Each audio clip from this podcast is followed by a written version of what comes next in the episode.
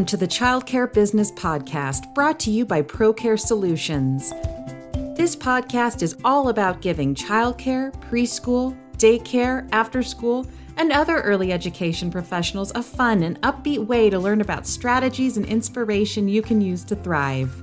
You'll hear from a variety of childcare thought leaders, including educators, owners, and industry experts on ways to innovate to meet the needs of the children you serve from practical tips for managing operations to uplifting stories of transformation and triumph, this podcast will be chock full of insights you can use to fully realize the potential of your childcare business. Let's jump in. Welcome to the Childcare Business Podcast. Uh, really excited to have you today and excited to uh, spend some time with our guest. Um, really quick, want to introduce everybody to Carla Ward. Uh, Carla is an early childhood educator who founded Early Learning Foundations in 2008. Uh, she's certified wonder based educator, and we'll get into what that means. Uh, with a background in behavior management, and she be- believes learning goes beyond the classroom. She also hosts her own podcast for those of you that want to plug into that. It's called the Everything ECE podcast. Uh, going to talk with Carla a little bit about her upbringing. She was born in South Africa. She now lives in Ontario, Canada, uh, where it is currently negative 12 degrees. We were just talking before we started recording. Uh, and she has been fascinated by the way people learn for as long as she can remember. Um, so today we're hoping to spend some time discussing with Carla, uh, you know, what it means to lead a team in our industry, including how to, you know, dive into effectively leading staff meetings, how to support your team, and then also how to invest in professional development. Uh, so, Carla, welcome to the podcast. Thank you so much for having me. I'm really excited to be here today. Yeah, yeah, we're excited to have you too. So I do like reading your bio and just doing a little bit of research before we we jumped into the recording. Talk to me about what that actually means to be a wonder based educator. Is there an actual definition to that, or is it a definition that you kind of put on that? No, so I'm actually certified as a wonder based teacher. It's a program that Sally Haughey of Fairy Dust Teaching uh, started and founded. So went through the training and became a certified wonder based teacher. And basically, to me, what that means is I'm certified in play. For myself, I'm a Reggio inspired teacher. I love the Reggio philosophy.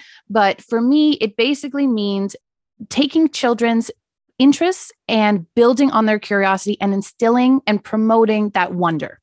So basically, I stay out of the way, I let children play. And it also means that I'm feeding my own wonder. So I live by the foundation of what does it mean to wonder? Um, it essentially is building authentic play, or it's done through authentic play. And it doesn't matter if you are Reggio inspired with wooden materials or plastic materials, which is why I was so drawn to the philosophy because you didn't feel like you were doing anything wrong because it's about building authentic relationships, which is something I'm a huge promoter of. Um, so, yeah, so that's what it means to me to be a wonder based teacher. Yeah, it's it's amazing to me that we like we have to like there's an actual training around like allowing young children to play because I mean at its core, you know, we've had episodes even on our podcast talking about the importance of that, you know, especially in those early years, 0 to five, zero to 8, the development of a child's brain is so tied to like like you said wonder, exploration, play. Like what is the like what is the the opposite of that. So like wonder based education is like you know obviously being an expert or at least being an advocate of play. But i guess the opposite of that if we were to put you know the other hat on is it's just more of a, a rule based environment for young children or how would you describe that? Worksheets. That's how i would describe it. The opposite of wonder based is worksheets and it's kind of like sometimes i almost sound like a hypocrite because i own a tutoring company I own a tutoring company that teaches from kindergarten to grade 10. But so much of it is still instilling that sense of wonder because trust me, by the time they get to grade 10, those kids have no interest in learning what you have to teach unless you promote this is why we're doing it. Well, what do you wonder? What do you think about this? So, so much of that wonder can be instilled without drills, without worksheets and bringing that play and that hands-on learning can still be done that's amazing so is is another word for wonder curiosity do those go hand in hand like being 100%. curious? yeah so w- when you went through that class w- anything that stands out this is me just being curious that when you look back at the class in terms of a takeaway a tangible takeaway of how do you teach with that methodology anything come to your mind as as a takeaway Definitely. It's honoring the child. okay It's honoring the child. And I would say the part two to that is honoring yourself as an educator. So it's believing in yourself as a professional. I think ECEs get the short end of the stick. And I mean, if the pandemic has shown us anything, it's just how valuable early childhood educators are.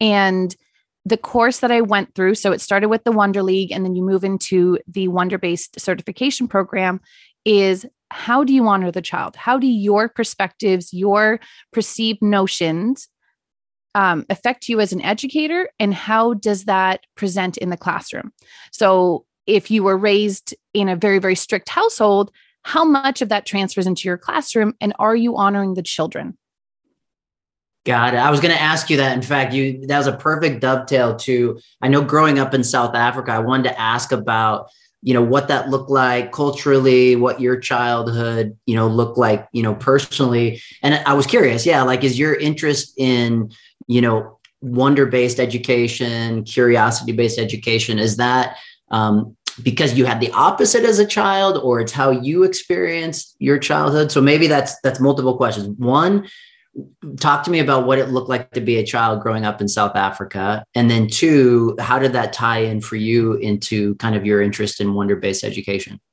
yeah so being a child in south africa i guess the best way is more so to do a comparison between how i lived later on when we moved to canada versus how i lived in south africa and i would say like i grew up in a house with loving family but i was surrounded by 10 foot walls everybody in south africa is has walls it's a safety measure and it's a way to keep you protected inside your home and i'll never forget when we moved to canada and we had no walls our neighbors came right over. This woman called the welcome wagon lady brought us, like, walked right up to our front door, rang our doorbell. Like, it was totally surreal.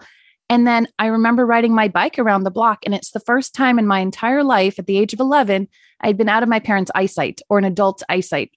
And my sister and I went around the block and came back. And just the look of like fear and happiness in my parents' faces, like for me, that will always be in my head. Um, but I think in terms of how it relates to wonder, both my parents are just very um, interest based. So if I had an interest in something, so I once told my dad I wanted to be an architect. He had me draw my bedroom to scale and rearrange my bedroom with all the pieces of paper with a to scale drawing. So my parents always took our interests and just promoted them. Um, but I think I became a wonder based educator from the other extreme because I actually didn't get it in my school systems. I Got was, it. yeah. So whether it was South African or Canadian, it was very, very structured. And I mean, I teach high school, I teach all the way to grade 10 and I teach the maths, and it turns out I'm really good at it, but I sucked at it when I was actually in school. My grades were brutal in school. And it started to getting me wondering why. Like, why is it possible that I can actually do the math? What changed? And it was the adults that were in the school system with me. Um, and also, I didn't get to know them either. We never formed that relationship. And that is always what I bring it back to was what kind of relationship did you have with your teachers? Um, so, so many factors that contributed to how I got to where I am. Yeah, that's um you you you weave that story perfectly. The move from South Africa to Canada and being able to kind of uh, experience a, a different dynamic too, like both like like culturally, but then in the classroom, it sounds like that obviously played a big role in in kind of as you progress your career. Did you like going through school, Carla? Did you know that you wanted to be an educator? Or did you have a different vision? Like as you were going through high school, I don't know if there was post high school education for you. What did that look like? And then how, what did how did your path lead you to ECE? So, in the eighth grade, I wanted to be an environmental lawyer or a reflexologist. Okay. Not sure how, yeah, uh, two different extremes. Um, but then in grade nine, I started volunteering at my church and I started teaching Sunday school. And I will accredit a lot of my love of early childhood from being given the opportunity at 13 years old to work in my church with these little ones. And I taught Sunday school every Sunday from grade nine to grade 12. And I knew like within the first year, like this is what I want to do. I want to make a difference in these children's lives. Amazing. So so for people who are looking for their passion, like I'm curious when you, you hear somebody tell like I knew, like based on my experience, like ninth to through 12th grade, like was that for you, like that very first Sunday school class that you taught? Was it the feeling that you had from being in that environment? Was it the feedback from students? Was it a combination? How would you describe like I just knew that this is what I wanted to do?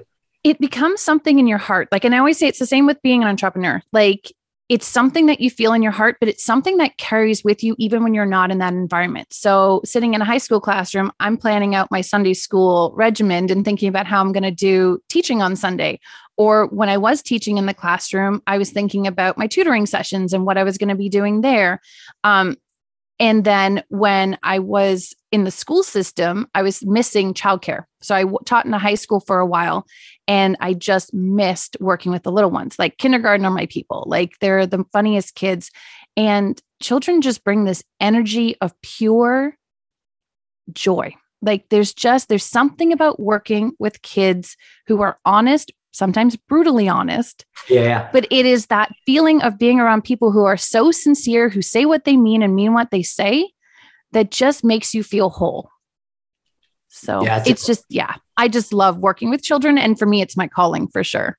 Yeah, that's a that's a great description. I mean, you know, I, I think I've seen um even recently great quotes around you know what the world needs i'm going to get this probably wrong but the the intent is hopefully going to be right which is you know, find what you really love and are passionate about and do that. Cause that's essentially what the world needs. You know, I, it's funny, my son's a, a sophomore in college right now. And so watching him kind of try to figure out like, you know, what am I going to major in and what does that look like after I get done with school? And, you know, a lot of times, you know, kids don't grow up thinking like, I want to sit in a cubicle my whole life in front of a computer. And so the whole idea of like, you know, find what that passion is and turn that into a career i think there's you know a lot of merit to that. I think it's a lot of what you're saying. Be in wonder be curious and follow those things that bring life out of you because that's going to be probably ultimately what you're the best at too.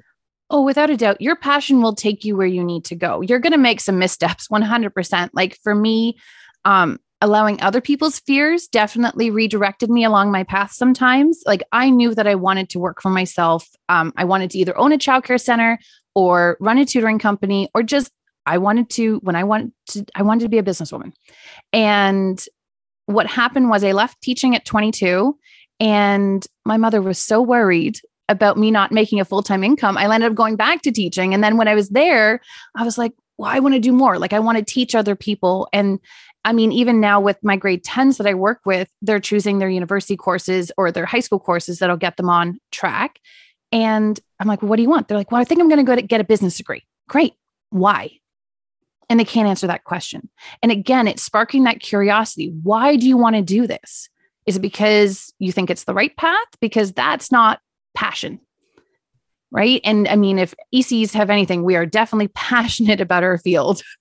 Yeah, that's a great that's a great attribute. You're right. Most ECE professionals are definitely passionate. I think that's a great question to always ask why. You know, I even with my team, like in our environment, working with, you know, potential customers and individuals who own and operate childcare centers, you know, when they're reaching out to us looking for help, you know, asking that question all the time, like why? Like what's the pain? What are you trying to solve? Why are you trying to solve it? Because until you know that, it's hard to go help somebody. It's hard to help them you know identify what they're trying to to go solve. So 2008 then walk me through what was going on in your life because that's when you started your company right? So yes. uh, early learning foundations the the acronym is elf yep. right? Um, walk me through what was going on in your life how you started it and then maybe what the early days looked like. What was what were you providing as a service?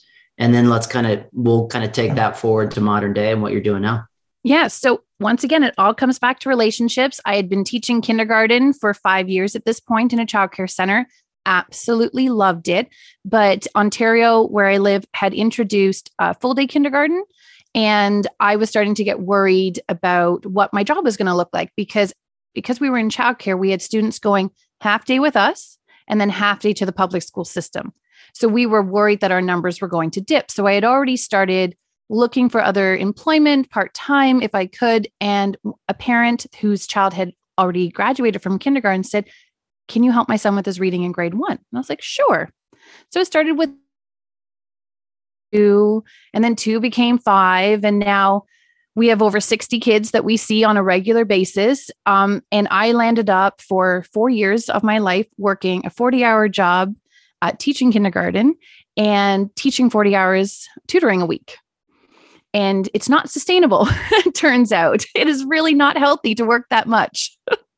yeah, 80 hours a week, the human, the human, uh, I don't know if it's psyche or even just everything physically, emotionally isn't set up to um, have double the work like that 80 hours so did you have to decide then did it come down to i gotta i gotta pick a path and and be all in Yes. And what was starting to happen was at some point in those four years, I had left teaching at the one school and then was off for a while doing just tutoring, and it was great and I loved it. And then a friend called and said, Can you come teach my high schoolers about early childhood development? And I went in for a day, and it was a high school program that had childcare in it. And turns out the teacher wasn't coming back. So they're like, Well, do you want it? So I was like, Sure. So then I landed up there for two years. And then I left because I was working again. I was back at my eight hour weeks, left, and then a supervisor position came in. And as an ECE, you're kind of taught like that's kind of the next path, right? You work in the mm-hmm. childcare business, you become a supervisor. Um, so, how could I turn that down? And so then I did supervisor for 40 hours a week and tutoring 40 hours a week. Um, and I see a pattern here. I see a yeah, pattern. Yeah. It might be what we call a little bit of a workaholic. yeah. Um, and then I landed up working at a private school, um, teaching kindergarten. Cause again, like I said, those are my, that's my passion. But this school was working with children with brain injuries and it was incredible. And what was starting to happen though was my tutoring business was growing and my tutoring team was growing and i was getting called in to do professional development for eces and then still trying to work.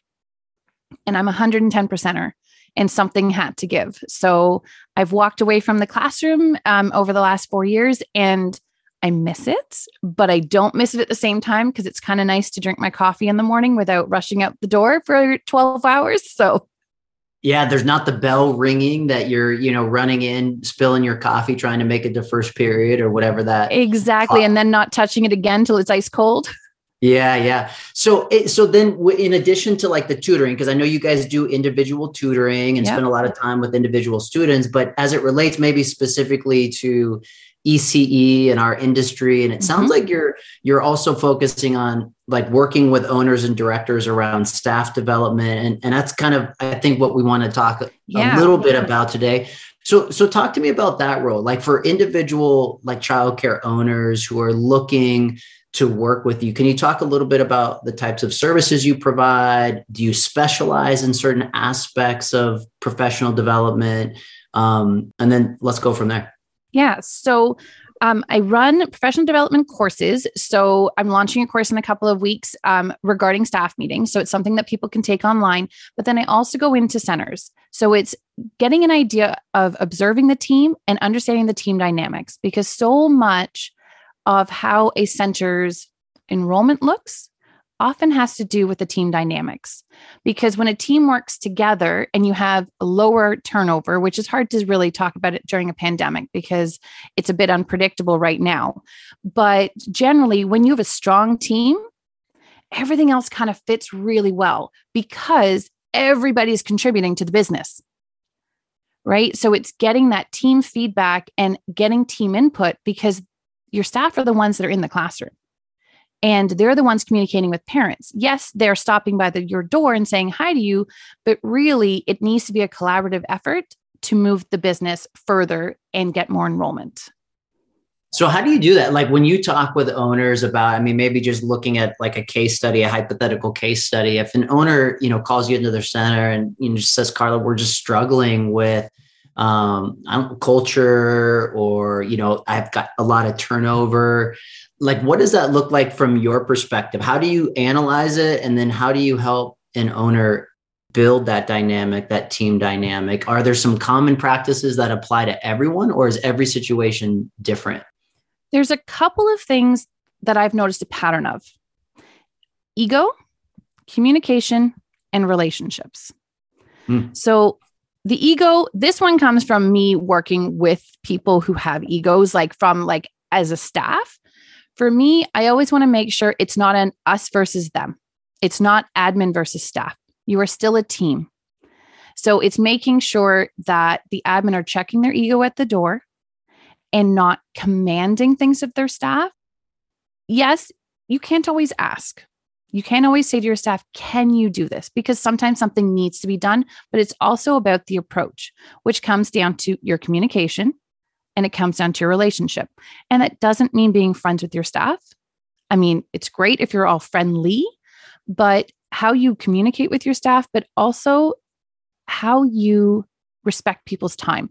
Time wasting is a huge one for me. And a lot of supervisors, and this was a common mistake when I first started out, a lot of supervisors don't realize how much time they're wasting during their day, during their staff meetings. They're not utilizing everybody's skills and time. So, those are kind of the three, I would say, blanket ones. And then everything else comes down to your area. Why did your last staff leave? Because sometimes it has nothing to do with you, the center, or even the person. Like sometimes there's outstanding reasons why somebody moves. So I would say those three are the blanket ones, and then everything else is individual.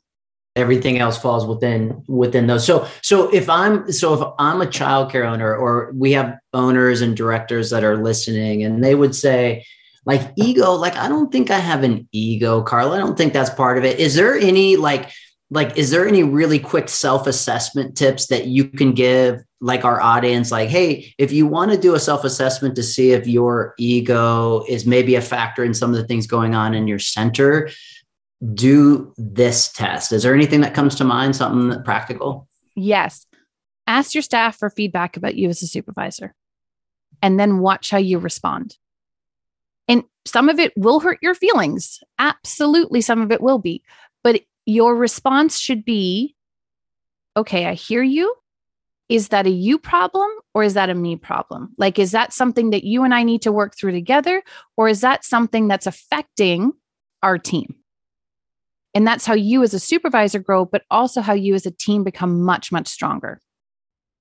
Good answer. Good answer. Yeah, that's a great probably a great tool tip for anybody in a leadership or coaching or mentoring you know role is like being open to feedback and it's not going to feel good but how you react to that and lean into that to grow from it is probably um, you know it's a it's a attribute of humility right? Like to be able to receive that and grow from it and get better and not get defensive and not get absolutely. Get yeah.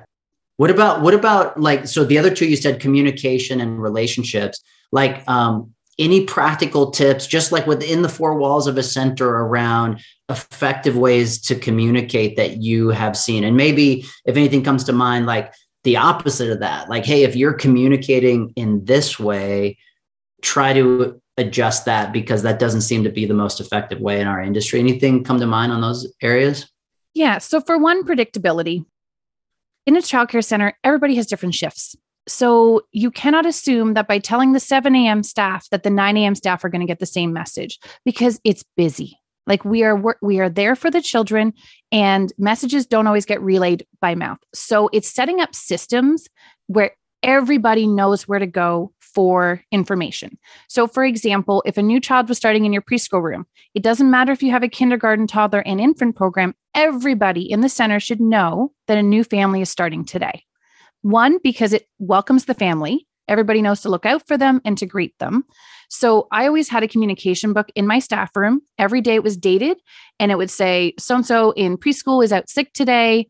Um, so and so is covering uh, Mrs. Ward in preschool one, and um, the Ward family is starting in kindergarten.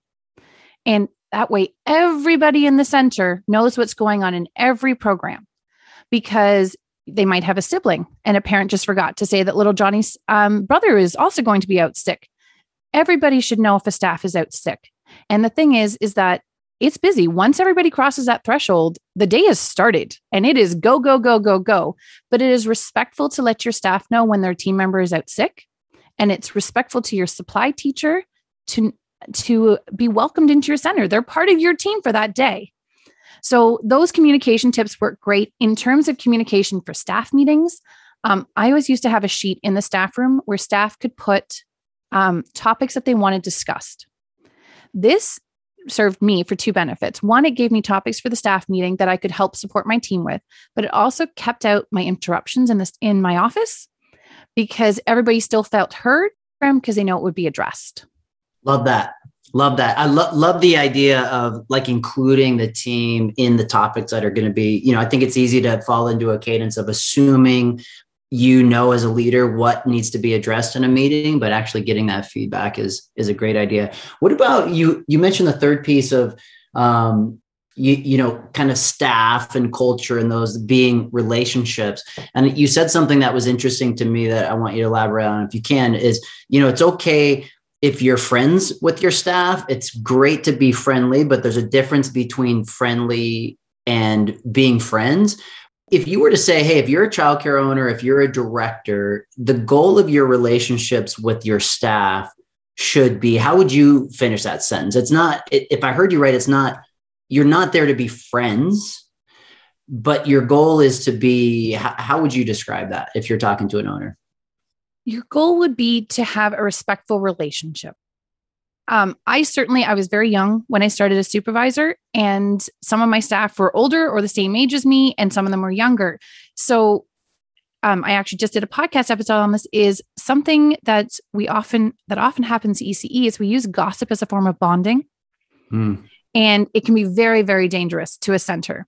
And that's where people start to fuzz the lines between friendly versus friends. Like, sure, it's one thing to gossip with your friends. I mean, it's not healthy, but we all do it.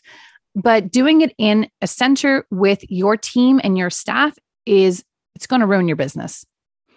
So that is a big one for me, like when we're looking at that, but also um, keeping your personal life separate from your professional life because you are a supervisor. You want to be treated professionally. You've worked so hard to get where you are um, and you want the respect as the professional that you are so that when a situation comes up staff know that they can trust you because you've got this. Yeah great answers. I think you're right. Like anytime there's gossip i mean this is obviously ece and you know ProCare you know we're connected to ece even though we're in a technology you know industry per se. Um, you know gossip happens in every office environment. And, and i think what tends to happen is people that engage in that even though you think you're building rapport, that person even subconsciously is like, well, if they're willing to talk about other people when they're not around, then they're probably also willing to talk about me when I'm not around. And, and they're, you think you're building trust, but really you're eroding it because there's now questions around like, hey, what's this person going to be saying when, when I'm not present? So I think that's a, that's a good call out just to be transparent and be careful with the conversations you're having. What about so like talking about staff and continuing to talk about like the culture inside of a uh, a center i know you you're going to do a course on this soon about like team meetings and how to lead effective team meetings. And so, you know, some of the questions that come to mind for me, because I think every center is different, is is there a general rule of how often I should have staff meetings if I if I own or operate a center? Is there a standard rule? And then can you talk a little bit in your opinion about like what is the right way to structure those? Like what's the balance between content and conversation, how much I'm talking as a leader versus inviting contributions. Um, so, how often? And then talk to me about the ideal model if you have one.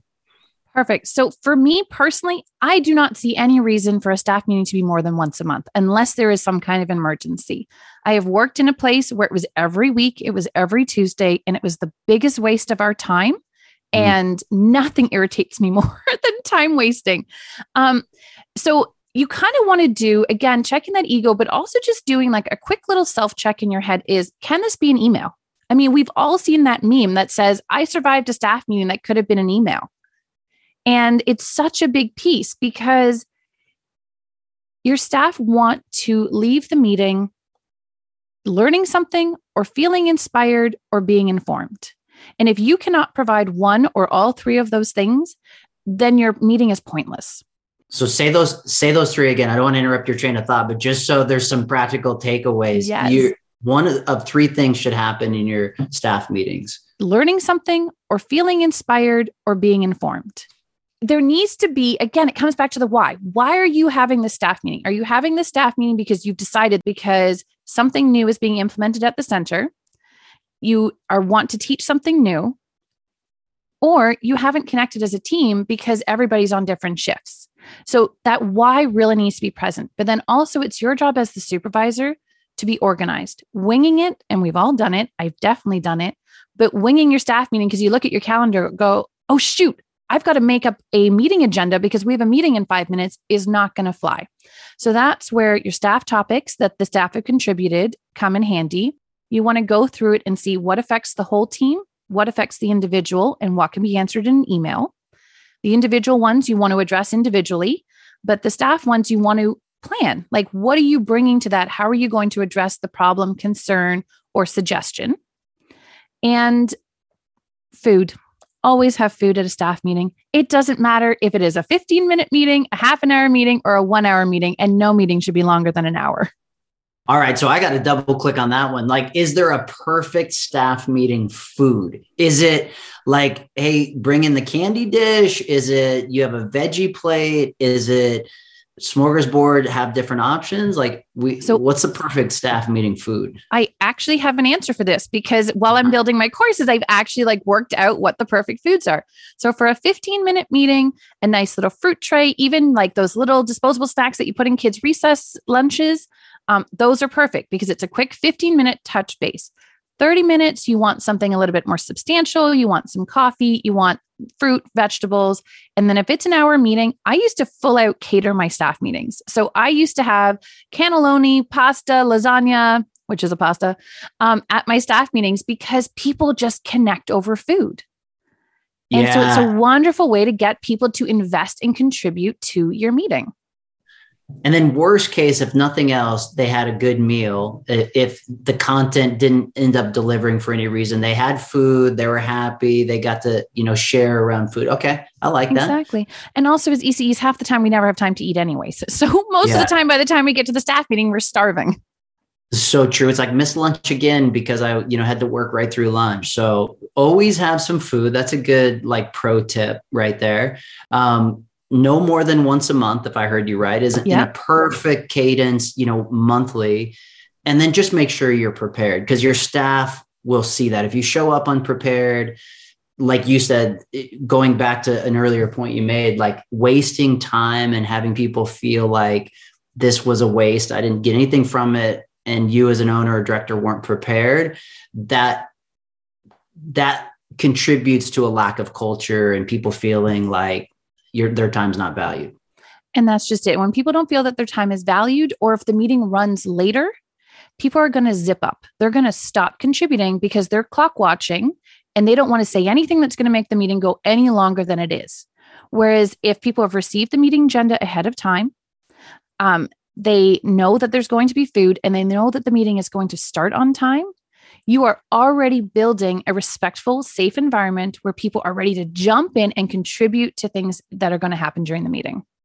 Yeah. And I would imagine really important to your point, like for those, you know, owners that do allow staff to provide topics or questions that they want to cover in the staff meeting, make sure that you actually spend time addressing those things so that staff don't feel like, hey, this is a fruitless exercise to give you feedback if you're not going to actually take it into account. So carve out time to address the things that people have been asking to talk about.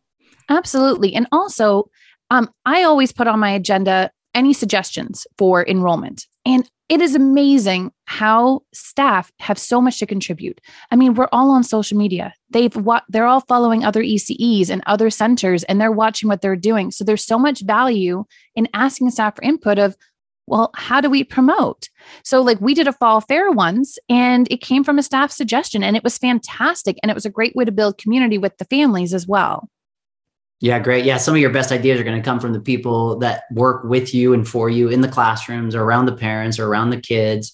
Um, give them that outlet, and and that kind of ties into as well, like the whole you know concept of professional development, which was kind of the last thing I you know wanted to talk a little bit about with you because professional development I think that is a hunger that most people have is to continue to learn and get better. And it's easy to sometimes forsake that in the busyness of what's happening in centers.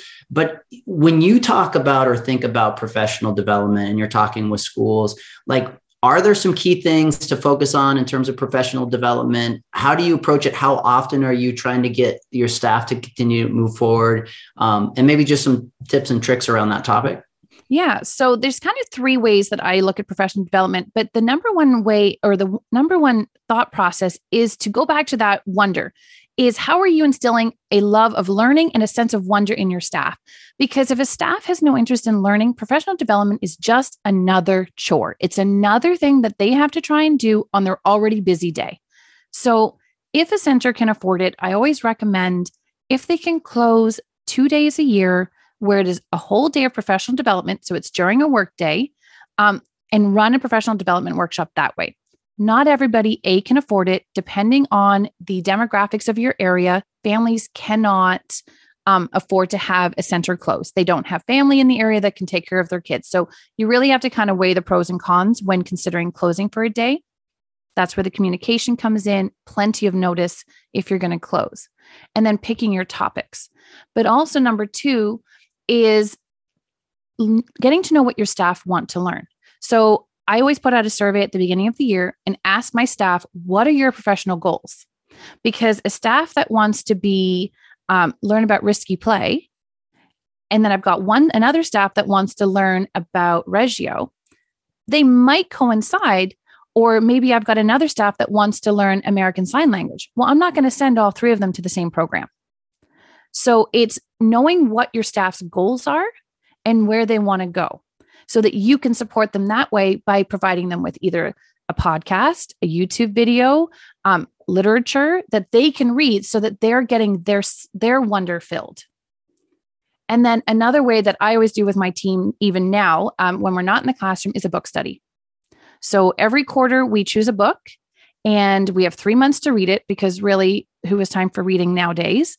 And so they have full three months. I give them some topics that might be talked about during the session, our book study session, so that they come prepared.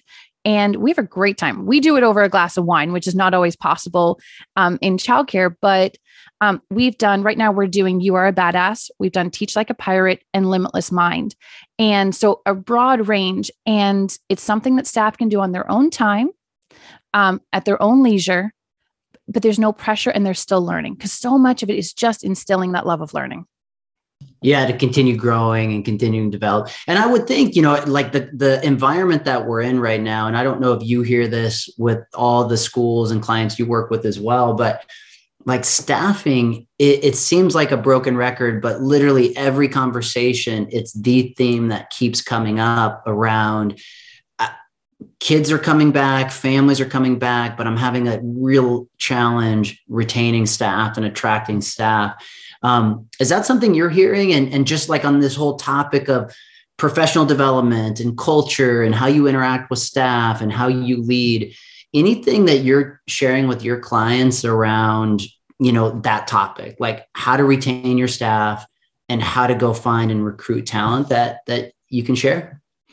So, first of all, I think the supervisors really need to make sure that they carve out time for themselves because right now they are carrying so much weight on their shoulders because I mean their phones don't stop, right? Somebody's sick, this person's sick. Like it's just, it's a mess right now.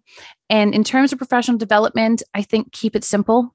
I, I really do. Um, we're doing You Are a Badass because we just we don't have time to read something very deep right now and we need some personal development to bring ourselves back up um, so I think for childcare centers right now, in terms of professional development, is keep it short. So podcast episodes, YouTube videos, um, and just reminding everybody why we're in this field. Um, because it's hard when you are dealing with mass and sanitation and just staff off sick, short staff. It's so hard to remember why you're here mm. right? Because where's the motivation? Why should I get up at seven o'clock when I'm going to be stressed out all day and then exhausted at the end of it? So it's just, it really is about finding the wins, looking for the positive as best you can. Um, And you know, there's nothing wrong with investing in your staff, and there's nothing wrong with going to Starbucks and buying everybody a coffee at the end of the day to say thank you. Because, like, we can only take so much, and the world needs early childhood educators. And the sooner they figure it out, the better off everybody's going to be. Yeah, hugely important to take care of yourself right now. I mean, this is kind of the theme that we keep hearing too, Carla, which is, you know, owners are in the classroom right now, directors are in the classroom, everybody's carrying, you know, extra plates, juggling extra balls, so to speak, and and constantly having to remind yourself, you know, why I'm doing this. I mean, it is some adversity. We're going to get better through it but we got to figure out a way to manage it and enjoy it best we can while we're here because yeah it, it feels like people are maxed out right now. Oh, and, and I can't blame them. Yeah, yeah. There's a lot going on for sure. It's been a long couple of years, but hopefully, um, hopefully we're on the downhill, so to speak, and, and people are starting to see the light at the end of the tunnel. Are you, you know, just in terms of Carla connecting, like for our audience, you know, we're big fans of bringing people onto our show that, you know, are contributing to the industry, that are leading conversations, that are helping owners, directors, teachers, families for that matter. Um, and we always just try to share resources. So if our audience wanted to find out more from you, if they wanted to follow you on social media platforms, how, how would people find you? And um, can you share that so we can share it with the audience? Absolutely. So my website is elfoundations.com. And there's actually a staff meeting freebie that I can give to your listeners. If they go to elfoundations.com slash mastering meetings, I've actually created a download of six ways to optimize your staff meetings. So it's a nice checklist that they can use and start implementing for time efficient staff meetings. Love it. Everybody loves freebies. Like every all the time when we go to conferences, everybody loves to come by the table and get the free swag. So um, there's free digital content on your website. Obviously, lots of conversation around professional development, staffing, staff meetings, and other services you provide. Um, fantastic. Is there anything just you know as we kind of tie up our our time together? Um, you know, I think we touched on a lot of the topics that I was interested in talking with you about, but anything else that you would want to share, no pressure, um, for the industry or that you'd like to share with people about what you guys are doing up there? You know what? Um, well, definitely, I want to mention my Instagram because that is where I spend most of my social time is at EL Foundations, and I'm always happy to connect with people. Quick questions, any way I can support, um, please reach out because especially during this pandemic, um, everybody needs a friend, and I'm happy to be that person that can help support you through this. Um, but no, generally, it's just about remembering that we are all in this together, and working together as a team is so key. Um, and being a supervisor can be a very lonely island. So your team really is important. Super important, maybe more so than ever. Um, I think it's well said, Carla. And so, you know, Carla Ward from um, Early Learning Foundations, thank you so much for being part of our show, and we look forward to tracking along with you in the in the months and years to come. Well, thank you so much for having me on. You bet. Have a good day. Thank you for listening to this episode of the Childcare Business Podcast. To get more insights on ways to succeed in your childcare business Make sure to hit subscribe in your podcast app so you never miss an episode. And if you want even more childcare business tips, tricks, and strategies, head over to our resource center at procaresoftware.com. Until next time.